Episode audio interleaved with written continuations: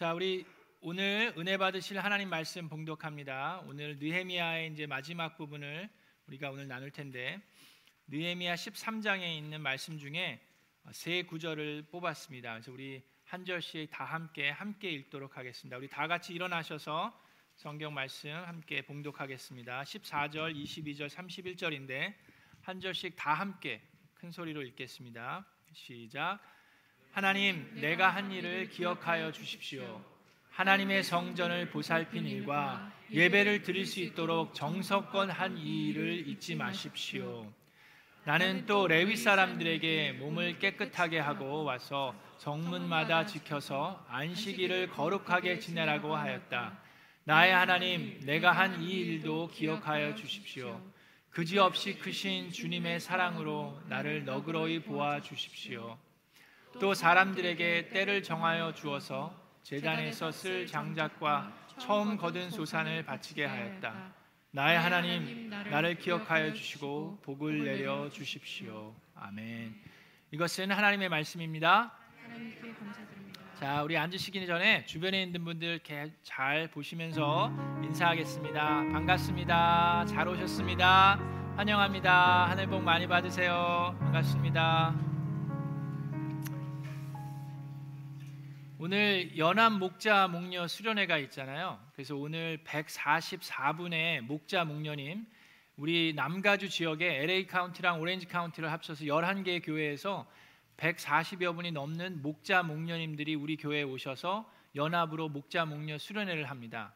이를 위해서 성승현 목자님께서 우리 교회에 오셔서 귀한 말씀으로 도전해 주시고 해주시는데, 지금 예배에 함께 참여하고 계십니다. 우리 성승현 목사님 잠깐만 일어나 주시면, 우리 큰 박수로 좀 격려해 주시고 환영해 주시고 해주시면 너무나도 감사드리겠습니다. 네, 감사합니다. 오늘 오후 2시 반부터 이제 저희가 하는데 목자 목녀들을 위한 수련회입니다. 그래서 이번에는 목원들인 여러분께서 봉사하고 도와주실 수 있는 기회입니다. 그래서 예배 마치고 친교하신 다음에, 친교하시기도 전부터 봉사하는 게 아니라 친교하신 다음에 12시 반에 본당에 모이시면 우리 김세현 전사님이랑 함께 의자도 좀 정리하고 또 셋업하는 일에 봉사하실 수 있습니다. 그래서 기억해 주시길 바라고, 제가 이렇게 누가 방문하는 거 소개하지는 않는데 귀한 전도사님들 세 분이 한국에서 방문을 하셨어요. 광주 사랑과 사랑의 교회에 교육부 전도사님들이 계신데, 유치부 담당, 초등부 담당, 청소년부 담당 전도사님 세 분이 지금 저희 교회에 이제 방문하셔서 함께 예배를 드리고 계십니다. 우리 박형진 전도사님, 그 다음에 황하영 전도사님이 계시고, 또 초등부를 담당하고 계신 전도사님 성함은 박근서 전도사님입니다. 네. 전도사님 세 분 잠깐만 일어나 주시면은, 네, 우리 뜨거운 박수로 환영해 주시기를 바랍니다.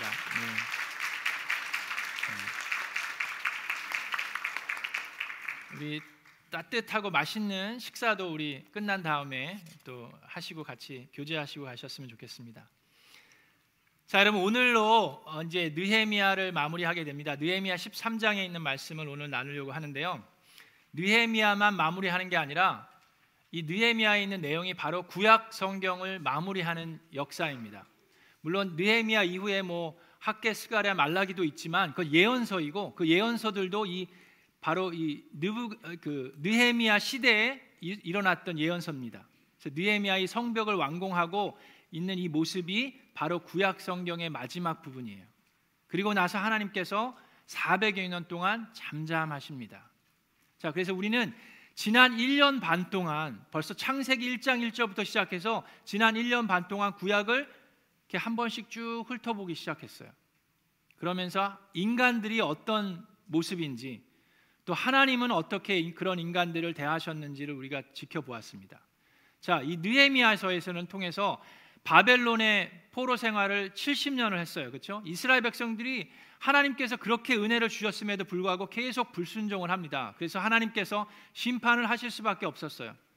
그래서 원수의 손에 넘기셔서 바벨론에서 70년의 포로 생활을 했는데 하나님께서는 약속을 지키시는 하나님입니다.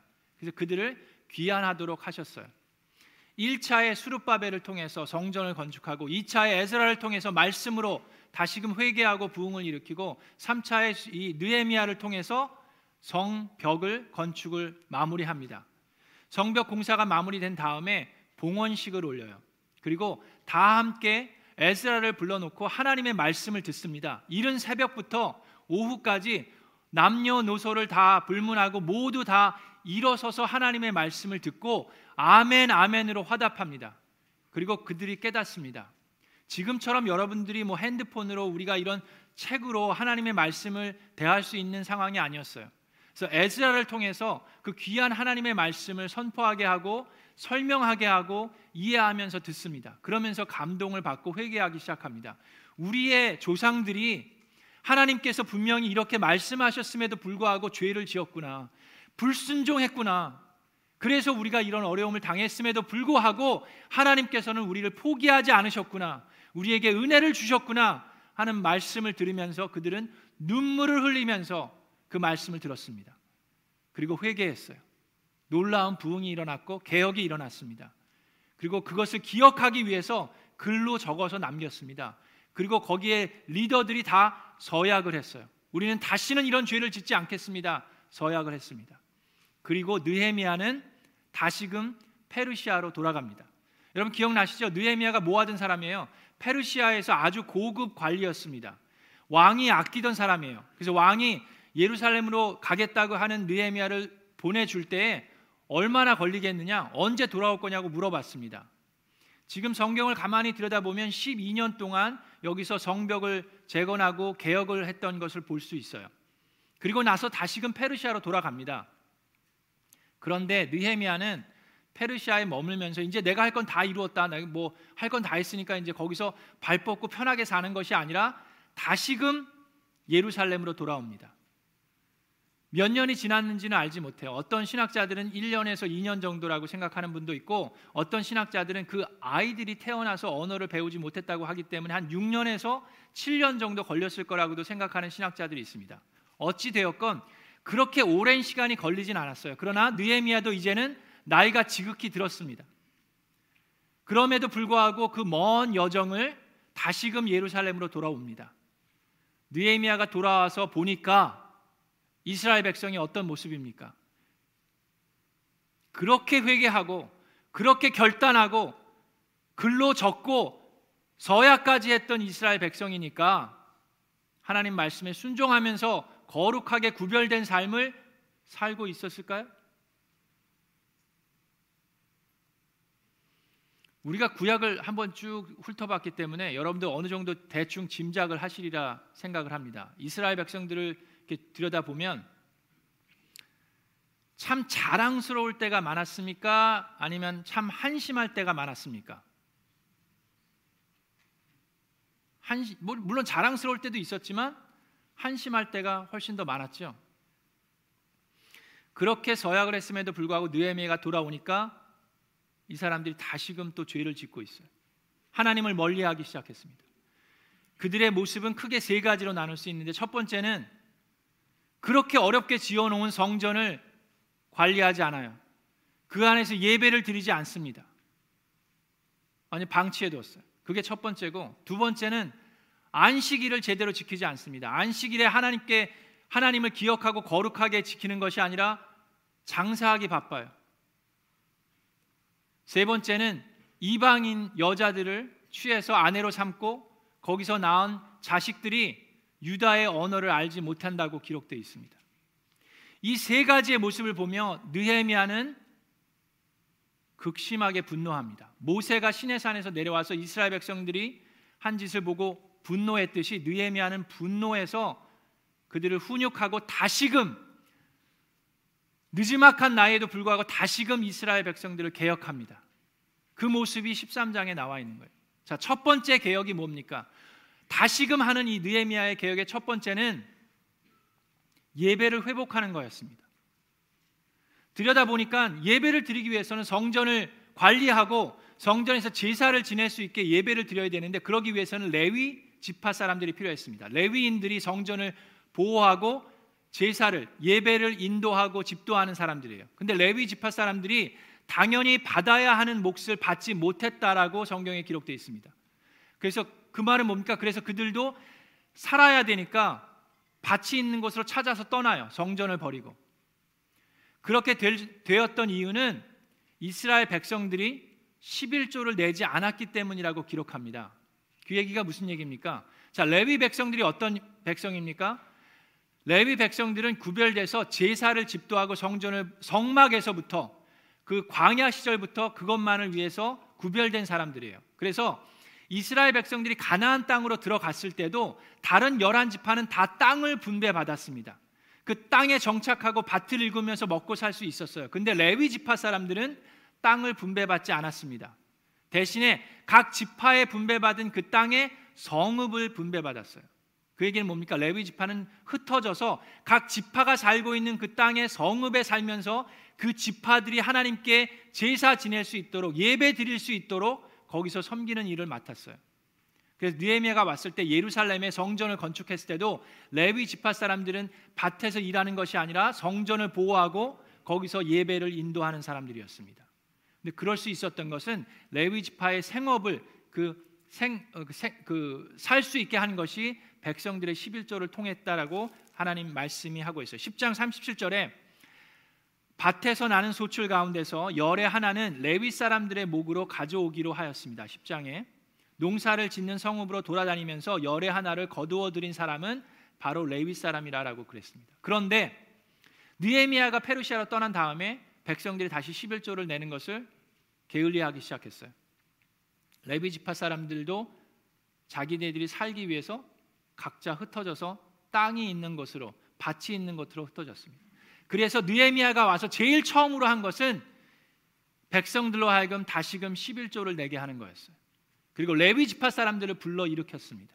그리고 다시금 예배를 회복하기 시작했어요. 여러분, 우리가 왜 11조에 대해서 거부 반응을 일으킵니까? 여러분, 하나님을 모르는 분들, 하나님의 말씀을 알지 못하는 분들이 본인이 열심히 땀을 흘려서 일을 일구어낸 것의 10분의 1을 하나님께 드린다라는 것은 불편할 수 있습니다. 당연히 불편하죠. 그런데 나의 가진 모든 것이 다 하나님의 은혜이고 매일매일 나의 삶이 하나님의 것임을 알고 깨달은 사람들이 11조를 드리는 것을 불편해하는 것은 바로 잡아야 합니다. 우리가 왜 11조에 대해서 어려워합니까? 뭐 두 가지로 생각할 수 있는데 두 가지 이유라기보다는 간단하게 얘기하면 하나예요. 아까워서 그래요. 근데 아까운 이유가 두 가지 정도 있습니다. 첫 번째는 무엇입니까? 내가 가진 것이 내 것이라는 생각 때문에 그렇습니다. 내가 이렇게 열심히 일했으니까 이건 내 것인데 왜 내가 그 땀 흘려 번 돈을 하나님께 드려야 하는가 라는 마음이 생길 수 있어요. 두 번째 이유는 10분의 9를 가지고 내가 살아가기 힘들 거라는 생각은 하나님에 대한 신뢰가 약하다는 뜻입니다. 공중에 나는 새들도 먹이시는 하나님께서 여러분들을 못 먹이실 것 같아요? 하나님께 기쁨으로 하나님 것을 드리는 사람들에게 하나님께서 케어하지 않으시겠어요? 근데 이거 보세요. 벌써 11조 얘기하니까 다 조용하잖아요. 그냥 막 긴장하고 계신가 봐. 우리가 그래요. 릴렉스. 괜찮습니다. 11조 하면 여러분 떠오르는 성경 구절이 뭐예요? 말라기서에 있는 거죠. 성경의 맨 마지막인데 말라기서에서 얘기하는 11조는 그냥 쉽게 이해하기 위해서는 크게 두 가지로 얘기하고요. 왜 하나님의 것을 도둑질하냐고 얘기하죠. 그러니까 우리의 모든 것이 누구 거라는 거예요? 하나님의 것이라는 것을 얘기해 줍니다. 그리고 또 하나는 축복해 주기 원하는 하나님을 왜 막느냐라고 얘기해요. 말라기서에서는 하나님께서는 너희를 더 축복해 주고 싶은데 왜 너희가 믿음이 부족해서, 신뢰가 부족해서 하나님의 그 축복을 막고 있느냐라는 말씀이 말라기서를 통해서 11조에 대한 말씀인데, 그 이전에 나와 있는 이 느헤미야의 모습을 보면요, 느헤미야에서 하고자 하는 11조에 대한 말씀은 무엇입니까? 복을 받기 위해서는 11조를 해라가 아니라 11조가 바로 예배의 시작이다라는 말씀입니다. 성경에 보물이 있는 곳에 내 마음이 있다라고 말씀하셨어요. 근데 우리는 영과 진리로 예배를 드린다고 하는데 보물은 감추고 있으면 그것은 우리 스스로를 속이는 것입니다. 느헤미야는 11조를 통해서 예배를 회복했습니다. 모든 백성에게 당연히 드려야 할 11조를 강요했습니다. 그를 통해서 예배를 회복했던 느헤미야 첫 번째 개혁입니다. 느헤미야가 했던 두 번째 개혁이 있는데 그것은 안식일을 거룩하게 지키는 거였어요. 이 이스라엘 백성들을 보니까 안식일 날 성문에서 모여가지고 장사하기 바빴습니다.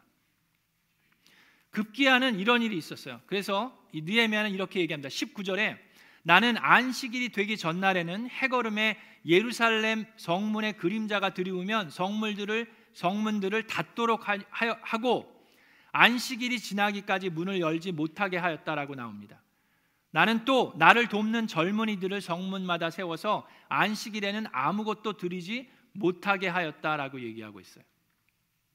왜 이렇게까지 했습니까? 왜냐하면 많은 사람들이 물건을 파고 사는 사람들이 성문 밖에서 밤을 지새기까지 했어요. 거기서 잠을 잤어요. 성문 밖에서. 왜 그렇습니까? 성문이 열리자마자 안식일을 지나자마자 제일 먼저 물건을 팔고 싶었어요. 제일 먼저 제일 좋은 물건을 사고자 하는 사람들이었습니다. 그래서 거기서 밤을 지새고 거기서 잠을 잤어요. 여러분 지금은 좀 안 그런 것 같은데 옛날에는 블랙 프라이데이 아시죠?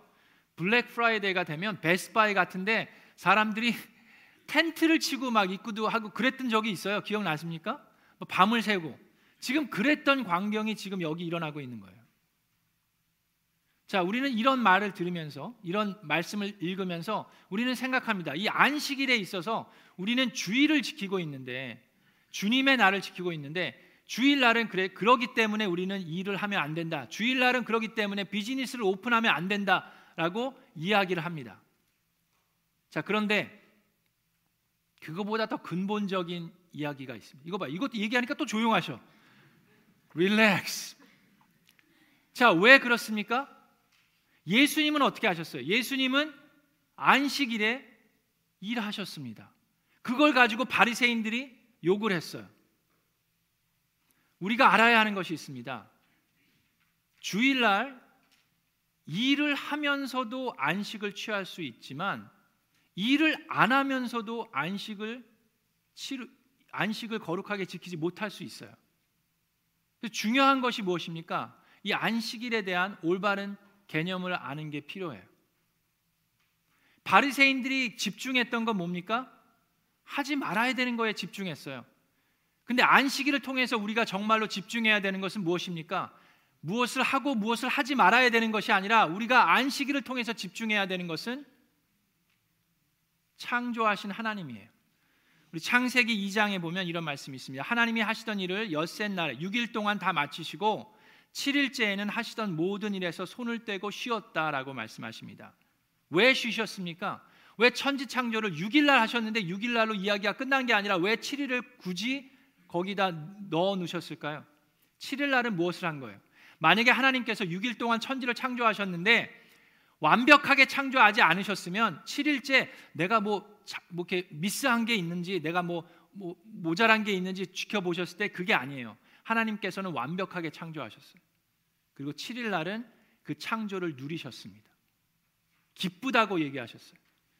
우리는 안식일을 통해서 우리가 집중해야 되는 것은 하나님을 누리는 거예요.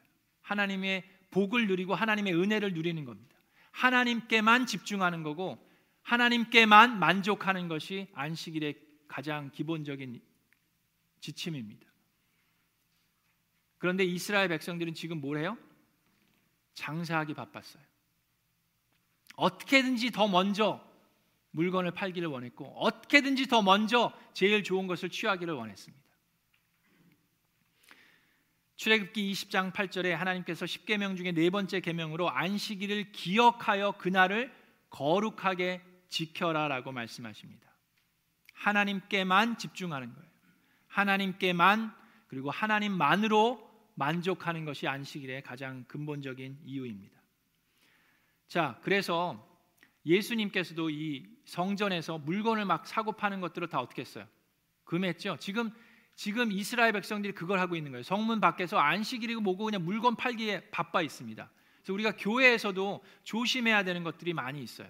주일날 특히 조심해야 되는 것들이 있습니다. 자, 오늘 같은 날 목자 목녀 수련회가 있습니다. 그런 봉사하는 일들이 의자들 정리해야 되고 그런 게 있습니다. 바리새인의 눈으로 보면 어떻습니까? 주일날 왜 의자를 정리하고 주일날 왜 청소를 하고 일을 하냐고 욕할 수 있어요.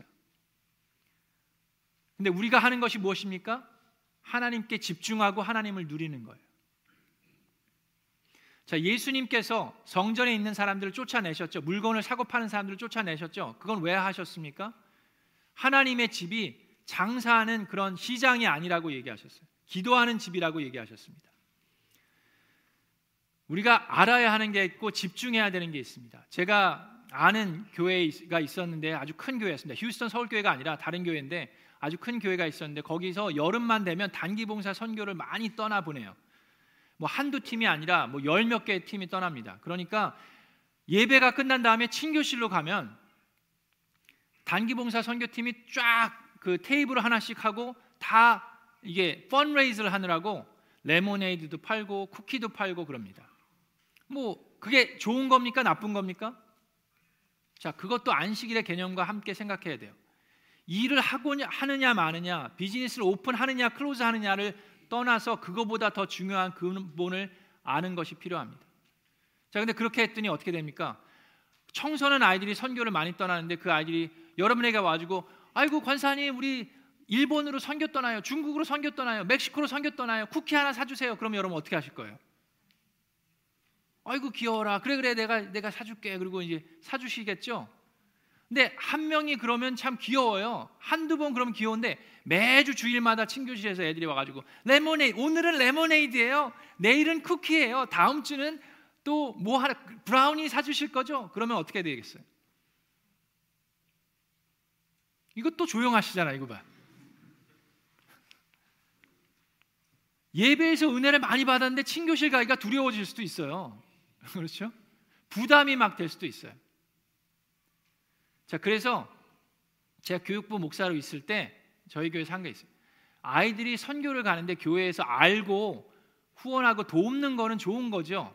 근데 그것으로 인해서 성도들이 너무나도 이렇게 좀 프레셔를 받는다든지 억지로 해야 된다는 부담을 받는 건 안 좋겠죠. 그래서 교회에서는 딱 한 번만 할 수 있게 했습니다. 그래서 그때는 축복하면서 뭐 쿠키를 팔든 뭐 레모네이드를 팔든 우리가 축복하는 마음으로 해주기로 했어요. 우리 교회도 앞으로 그렇게 할 생각이에요.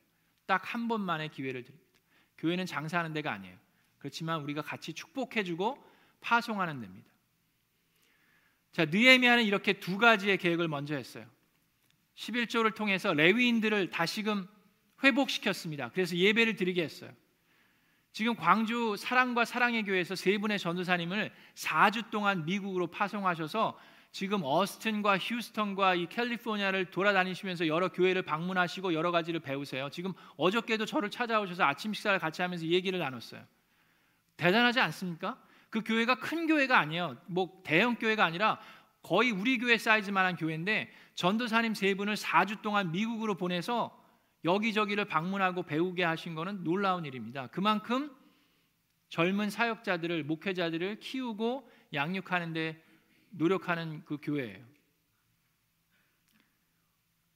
이 얘기는 안 하려고 했는데 감사한 게 저분들이 오셨잖아요. 저분들이 어떻게 왔냐면은 우리 재원 전사님이 휴스턴에 가서 목회자 세미나를 하고 오셨어요. 거기서 이제 만난 거예요. 같이 만났는데 이 얘기 저 얘기 뭐 하고 어스틴에서도 이 얘기 듣고 여기 듣다가 이제 여기도 오신다고 하니까 우리 교회도 한번 방문했으면 좋겠다 해갖고 재원 전사님이 이제 연결을 해갖고 우리 교회로 오셨는데 글쎄 우리 교회 전도사님이 이분들 식사 대접을 하셨대요. 와, 할렐루야.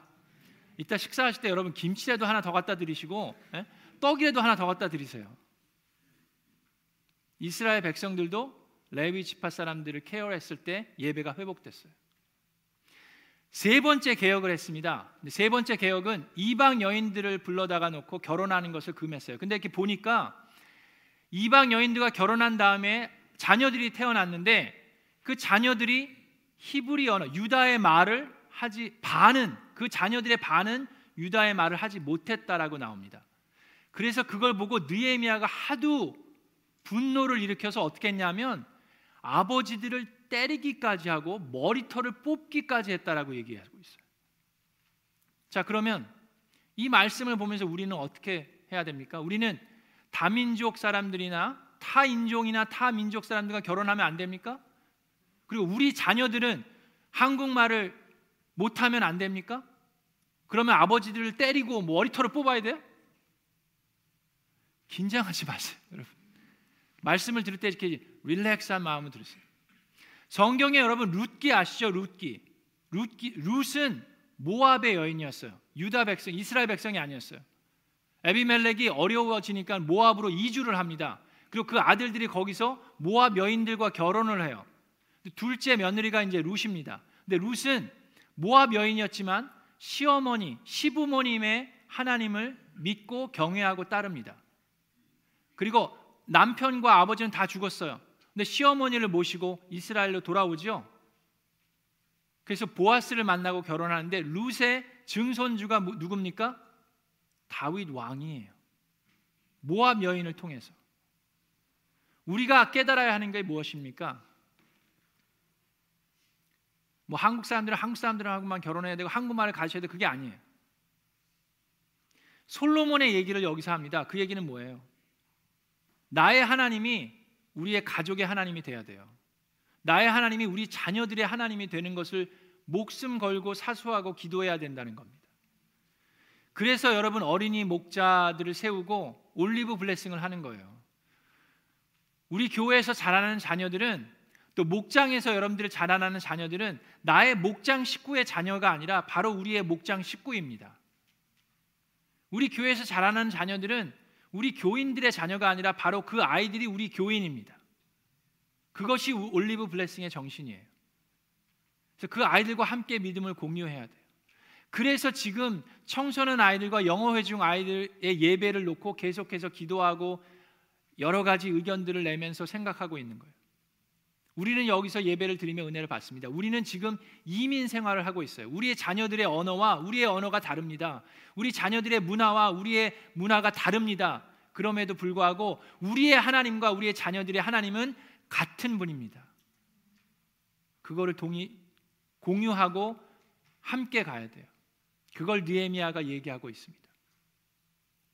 자, 그런 세 가지의 개혁을 한 다음에 그 다음에 느헤미야가 마지막으로 하나님께 기도를 드립니다. 그 느헤미야의 기도가 바로 오늘 설교 말씀의 제목이에요. 그것이 무엇입니까?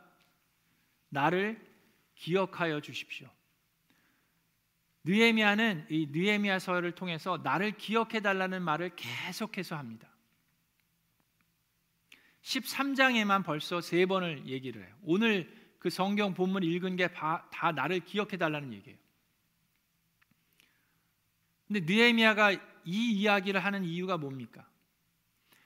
하나님, 제가 이만큼 노력했습니다. 저의 그 모든 것을 접고 이 땅에 내려와서 이 백성들을 위해서 제가 이만큼 노력했으니까 저 아시죠? 저 좀 기억하십시오. 잊지 마세요. 그렇게 당당하게 요구하는 게 아니에요. 그런 기도가 아닙니다. 느헤미야의 기도는 요구하는 기도가 아니라 하나님께 간절히 요청하는 기도예요. 간절히 간구하는 기도입니다. 한국말로 보면은 그냥 나를 기억해 달라는 거로 끝나는데 영어로 보면 이런 말이 있습니다. Remember me with favor 라고 얘기해요. 그게 무슨 말입니까? Remember me with favor. 내가 하나님이 나를 기억해 줄 그만한 가치는 없지만 저를 좀 좋게 봐주십시오. 제발 저를 좀 예쁘게 봐주십시오 하고 간청하는 거예요. 느헤미야가 13장 22절에 나를 기억해달라고 할 때 이렇게 얘기합니다. 나의 하나님, 내가 한 일도 기억하여 주십시오. 그런데 그지없이 크신 주님의 사랑으로 나를 너그러이 보아주십시오 라고 얘기해요. 이렇게 디맨드하는 게 아닙니다. 요구하는 게 아니라 하나님께 간절히 간청하는 거예요. 왜 느헤미야가 이런 기도를 합니까? 그 기도를 이해하기 위해서는 이스라엘 백성을 들여다보면 돼요. 이스라엘 백성이 어떤 백성입니까? 느헤미야와 에스라를 통해서 스룹바벨을 통해서 계속해서 개혁했어요. 모세를 통해서 다윗을 통해서 계속해서 개혁하고 계속해서 회개하고 하나님께서 회복시켜 주셨는데 그럼에도 불구하고 또 죄를 짓고 또 불순종하고 계속해서 반복해가는 이 백성들을 보면서 느헤미야가 나이가 지극히 든 다음에 다시금 돌아와서 다시금 개혁하면서 그의 마음이 어땠을까요? 이렇게까지 했으니까 이 백성들이 이제는 제대로 정신을 차리고 말을 듣겠지라는 마음이 있었을까요? 느헤미야 마음속에는 두려운 마음이 있었으리라 생각합니다. 우리가 이렇게 해도 이 백성들은 다시금 죄 가운데 빠질 수 있다라는 두려운 마음이 있었으리라 생각합니다. 그래서 느헤미야는 알았어요. 우리의 소망은 나의 노력이 아니라 하나님의 신실하신 바밖에 없다는 것을 알았습니다. 여러분들 교회 생활을 얼마나 오래 하셨는지, 하나님을 얼마나 오랫동안 알았는지 모르겠지만 저나 여러분은 하나님의 말씀을 그대로 순종할 수 있는 능력이 없습니다.